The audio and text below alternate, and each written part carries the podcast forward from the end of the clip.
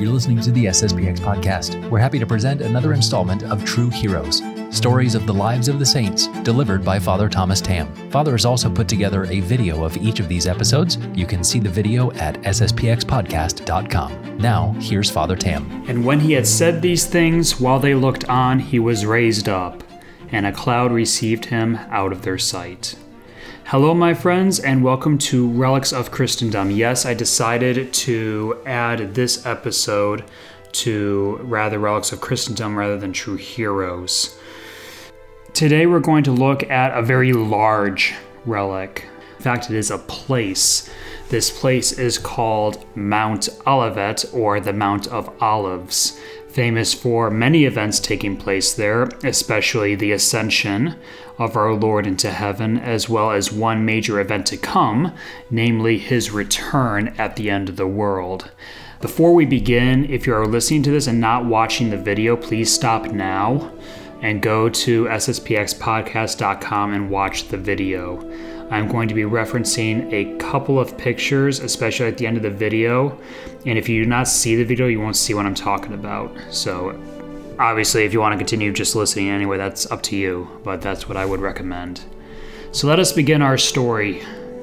The Mount of Olives is first mentioned in connection with David's flight from Absalom, so King David when he was fleeing his son. Quote, "And David went up by the ascent of the Mount of Olives and wept as he went up," unquote. The ascent was probably, and in fact definitely, east of the city of David, seeing that that's where Mount Olivet is. I'm going to put up a map at some point during the video and show you where exactly it is, um, just so you have that as a reference. The sacred character of the mount is alluded to in the book of Ezekiel. Quote, "And the glory of the Lord went up from the midst of the city and stood upon the mountain which is on the east side of the city," unquote. However, the history of Mount Olivet in the Old Testament is not always a good one. In the first book of Kings, it's actually called the Mount of Offense, or the Mount of Corruption. And the reason why this is, is because it was on this mountain that King Solomon built altars to the gods of the Moabites and the Ammonites on the southern peak. Quote, "On the mountain which is before," that's say east of Jerusalem, just outside the limits of the holy city. This site was known for idol worship throughout the entire beginning of, of the First Temple period, until King of Judah Josiah finally destroyed the different temples. This is a reference from the second book of Kings, chapter twenty-three, verse thirteen, quote, "The high places also that were at Jerusalem on the right side of the Mount of Offense, which Solomon king of Israel had built to Astaroth, the idol of the Sidonians, and to Kamos, the scandal of Moab, and to Melcom, the abomination of the children of Ammon, the king defiled," unquote. When the scripture says that someone defiled a temple, it usually means they, that he destroyed them. So in this case, King Josiah destroyed the temples that were on Mount Olivet that were built to the different gods, the different pagan gods. There are estimated about one hundred fifty thousand graves on the mount, including tombs traditionally associated with Ze- Zechariah and Absalom. On the upper slope, the traditional tomb of the prophets Haggai, Zechariah, and Malachi are situated. There are also notable rabbis buried on the mount, uh, all the way up from the fifteenth century to the present day. The Mount of Olives is frequently mentioned in the New Testament as part of the route from Jerusalem to Bethany and the place where Jesus stood when he wept over Jerusalem. Jesus is said to have spent time on the mount, teaching and prophesying to his disciples. That's in Matthew chapter twenty-four and twenty-five, including the Olivet Discourse, returning after each day to rest, and also coming there on the night of his betrayal. Because at the foot of the mountain, if you go to Mount Olivet, at the foot of the mountain, you have the Garden of Gethsemane, where our Lord sweat blood right before he was captured. They also prayed there as the Gospel of Saint Matthew says in chapter twenty-six, quote, "When they had sung a, the hymn, they went out to the Mount of Olives," unquote. Jesus also ascended to heaven from the Mount of Olives, according to the Acts of the Apostles, chapter one. And this brings us to a very specific part of the mount, which I want to draw everyone's attention to. If you go to the very top, you will find a small chapel called the Chapel of the Ascension. And in this chapel, you will find on the floor a section of stone.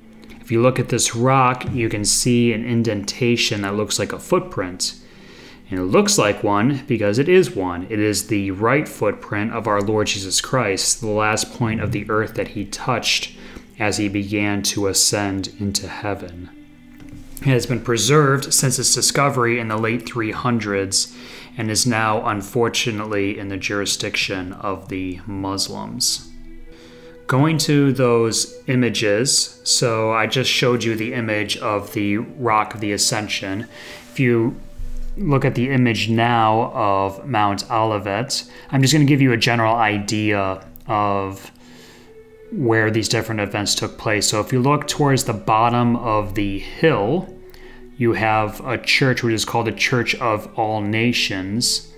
This is the Garden of Gethsemane, and that's, so that's where our Lord sweated blood right before he was captured. A little further up the hill, you have another church which is called the Church of Mary Magdalene.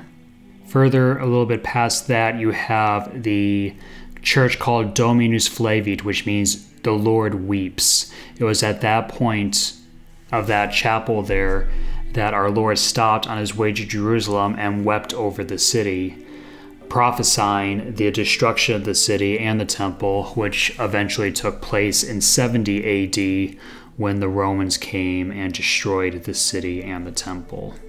You cannot see it from this picture, but if you look towards the very top of the peak, that's where the Chapel of the Ascension is, and that's where our Lord would have ascended into heaven.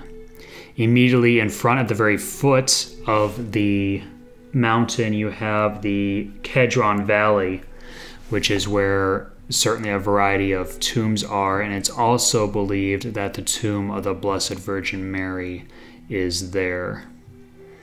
So a little, little picture for, for you to consider.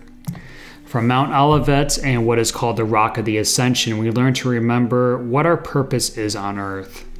Ultimately, we are meant to enter heaven, right, where Christ has prepared a place for us as he promised. Quote, "And if I shall go and prepare a place for you, I will come again and will take you to myself, and where I am, you also may be." Chapter, that's John chapter fourteen. Our journey through this world may be long or short, but regardless, let us recognize our true home and pray to God that we all get there safely. Tomorrow we will continue our series on Relics of Christendom with another relic from our Lord's Passion and Death. Until then, God bless you all, my friends. Grant, we beseech thee, Almighty God, that we who believe thy only begotten Son, our Redeemer, to have ascended on this day into heaven, may also ourselves dwell in mind amid heavenly things. Through the same our Lord Jesus Christ, who lives and reigns with thee, world without end. Amen.